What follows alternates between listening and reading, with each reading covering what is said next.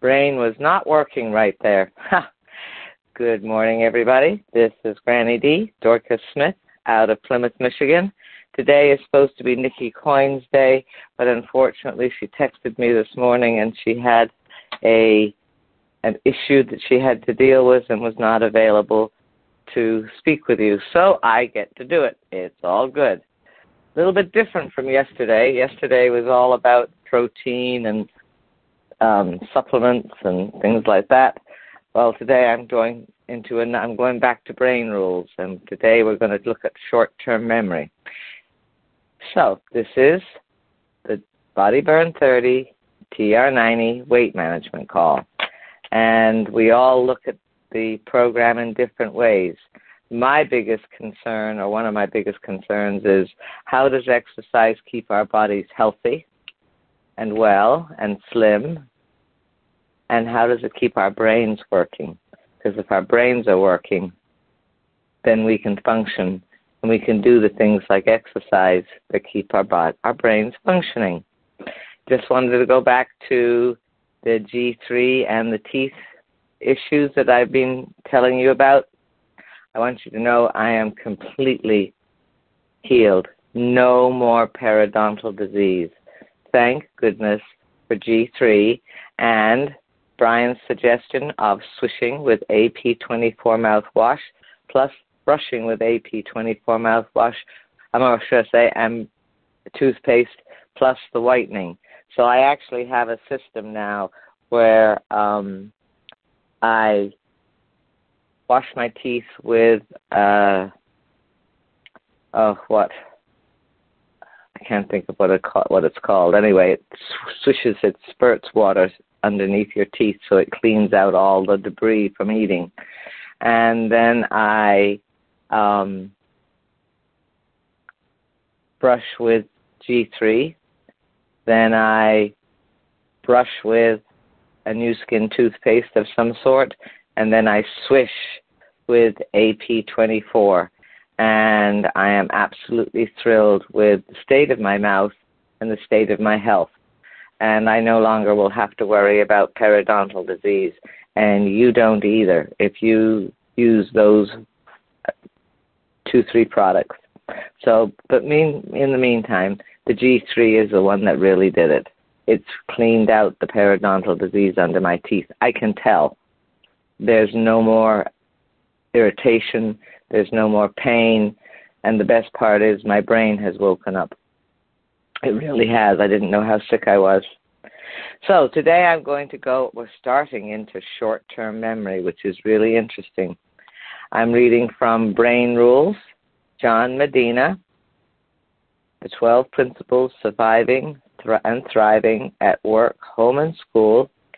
And where did I want you? Okay, and then there is, and if I can find it, yes, you can link it to www.brainrules.net and oh forward slash DVD. So um, if you want to, so that would be www.brainrules.net forward slash DVD. Alrighty, and we are going to look at short-term memory. And if you just want to go to www.brainrules.net, that will also get you to the site. So, because of what I learned and attention, I'm going to tell you what I'm going to be talking about over the next couple of weeks. Short term memory. Rule number five. Susan will like this one. Repeat to remember. I think rule number six is remember to repeat. We haven't got there yet, though. I like it. Repeat to remember, remember to repeat. The brain has many types of memory systems. One type follows four stages of processing. Encoding is the first one, storing is the second, retrieving is the third, and fourth is forgetting. Information coming into your brain is immediately split into fragments that are sent to different regions of the cortex for storage. Most of the events that predict whether something is learned also will be remembered occur in the first few seconds of learning, And if you can add emotion to it, it makes it more easy to happen as well. The more elaborately we encode a memory during its initial moments, the, the stronger it will be. You can improve your chances of remembering something if you reproduce the environment in which you first in which you first put it into your brain so that that information is interesting when it comes to teaching. It is best to test the kids or to go for a testing situation in the place that you learned it. So if you have to go to a different room, it actually, or a different place, it will be harder to recall information. Not a big one, but it's just easier to remember when you're in the location where you learned it. Short term memory is the okay, is the focus now. It is the ultimate and intellectual flattery to be born with a mind so amazing that brain scientists voluntarily devote their de- careers to study it. This impressive feat occurred with the owners of two such minds in the past century, and their remarkable brains provide much insight into human history. The first mind belongs to Kim Peek. You're going, who's Kim Peek? Just wait. You know Kim Peek. We all know Kim Peek. He was born in 1951 with not one hint of his future intellectual greatness. He had an enlarged head, no corpus callosum, and a damaged cerebellum. He could not walk until the age of four, and he can get catastrophically upset when he doesn't understand something, which is often. Diagnosing him in childhood as mentally disabled, his doctors wanted to place him in a mental institution. Well, that didn't happen, mostly because of the nurturing efforts of Peek's father, who recognized that his son also had some very special intellectual gifts. One of those gifts is memory. Peek is one of the most one of the most prodigious memories ever recorded. He can read two pages at the same time, one with each eye, comprehending and remembering perfectly everything contained in the pages. Forever. Though public, although publicity shy, Peek's dad once granted writer Barry Morrow an interview with his son. It was conducted in a library where Peek demonstrated to Morrow a familiarity with literally every book and every author in the building. And then he started quoting ridiculously and highly accurate amounts of sports trivia. After a long discussion about the histories of certain United States wars, revolutionary to Vietnam, Morrow had felt he had had enough.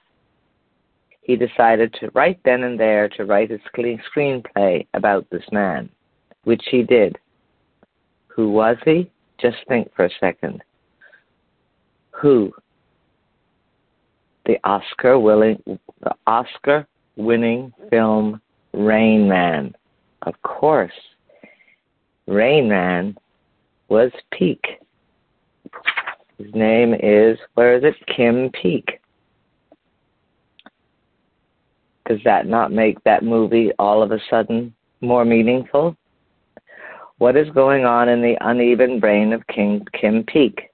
Does his mind belong in a cognitive freak show, or is it only an extreme example of normal human learning? Something very important is occurring in the first few moments of his brain the first few moments, okay, something very important is occurring in the first few moments in his brain.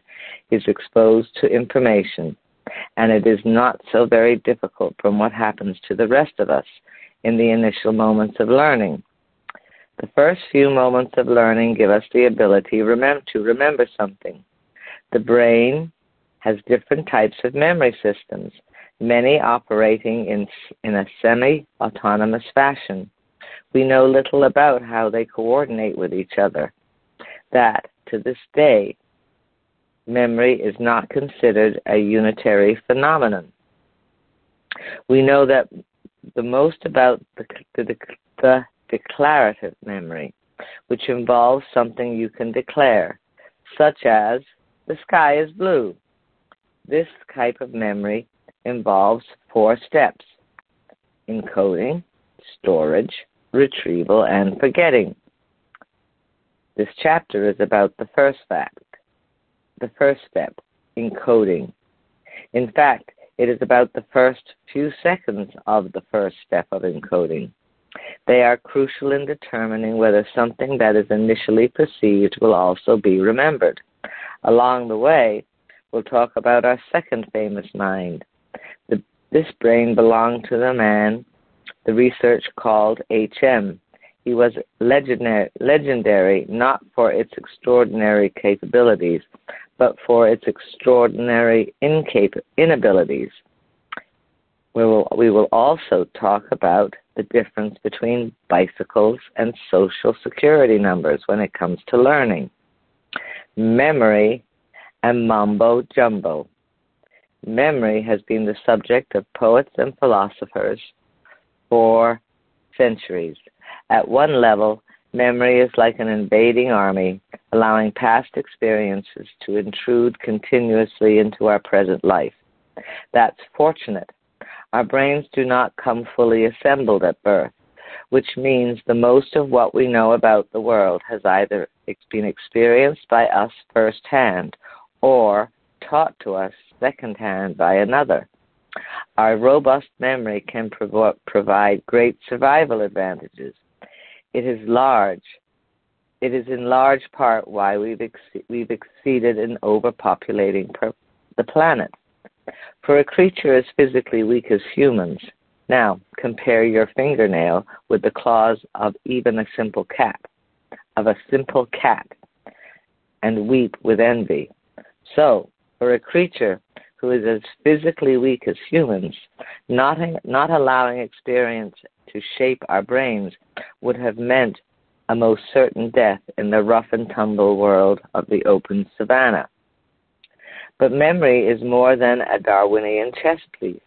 Most researchers agree that its broad influence on our brains is what truly makes us consciously aware. The names and faces of our loved ones, our own personal tastes, and especially our awareness of those names and faces and tastes are maintained through memory. We don't go to sleep and then, upon a reawakening, have to spend a week relearning the entire world. Memory does this for us. Even the single most distinctive, distinctive talent of human cognition, the ability to write and speak in a language, exists because of active remembering. Memory, it seems, makes us not only durable but also human. Now, let's look how it works. When researchers want to measure memory, they usually end up measuring retrieval. That's because in order to find out if somebody has committed something to memory, you have to ask if he or she can recall it. So, how do people recall things? Does the storage space carry the record of some experience just sit there, twiddling its thumbs in our brains, waiting for some command to trot out its contents? Can we investigate storage separately from retrieval? It has taken more than a hundred years of research just to get a glimmer of the definition of memory that makes sense to a scientist. And the story begins with a German researcher who performed the first real science based inquiry into human memory. He did the whole thing with his own brain. Hermann Ebbinghaus was born in 1850. As a young man, he looked like a cross between Santa Claus and John Lennon, with his bushy brown beard and round glasses. He is most famous for uncovering one of the most depressing facts in all education. And this, I'm just going to finish up with this. This is important for all teachers. People usually forget 90% of what they learn in a class within 30 days. He, further, he further showed that the majority of this forgetting occurs within the first few hours after class, and this has been confirmed in modern times. And I'm going to stop right there. But I want you to realize that if you are in a class and you overfill the kids' brains, they won't remember it. But if you give it to them in small bits and then let them use that memory by doing an activity, it's liable to stick a lot better. And that's where the activity of brain or of learning and memory comes in. And I'm going to stop right there. All right.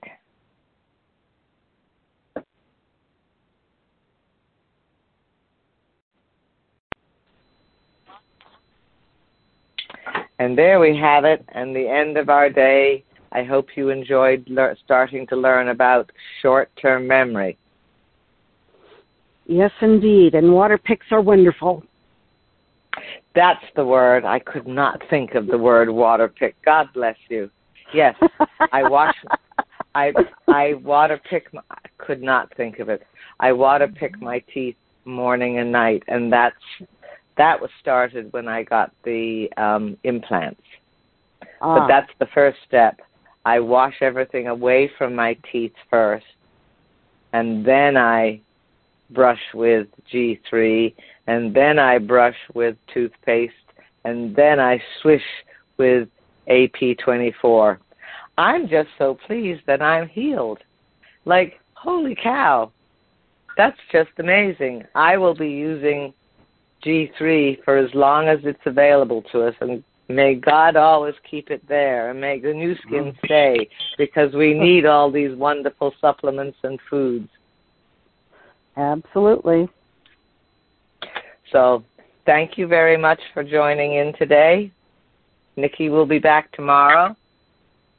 And Frank is on Thursday, Susan is on Friday, and I'll be back next Monday, and I will continue on with short term memory and how that impacts your life.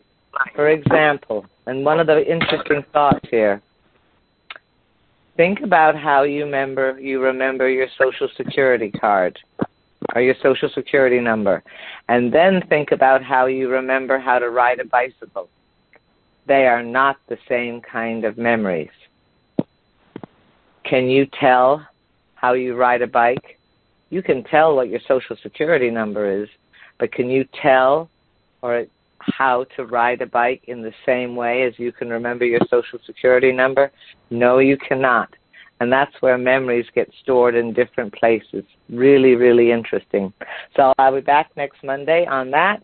And we will be back tomorrow with Nikki on Zoom, also on this phone call. Thank you, Brian, for your services. Thank you, Frank, for de- for recording. Thank you for being here. And if you need to get on and learn some more about the Nu Skin business, One Team Global has an enthusiastic entrepreneur there to teach you. And may you have a great day and a successful day. And my my good regards and love to all. Have a great day. You too. Bye, everybody. Have a good one.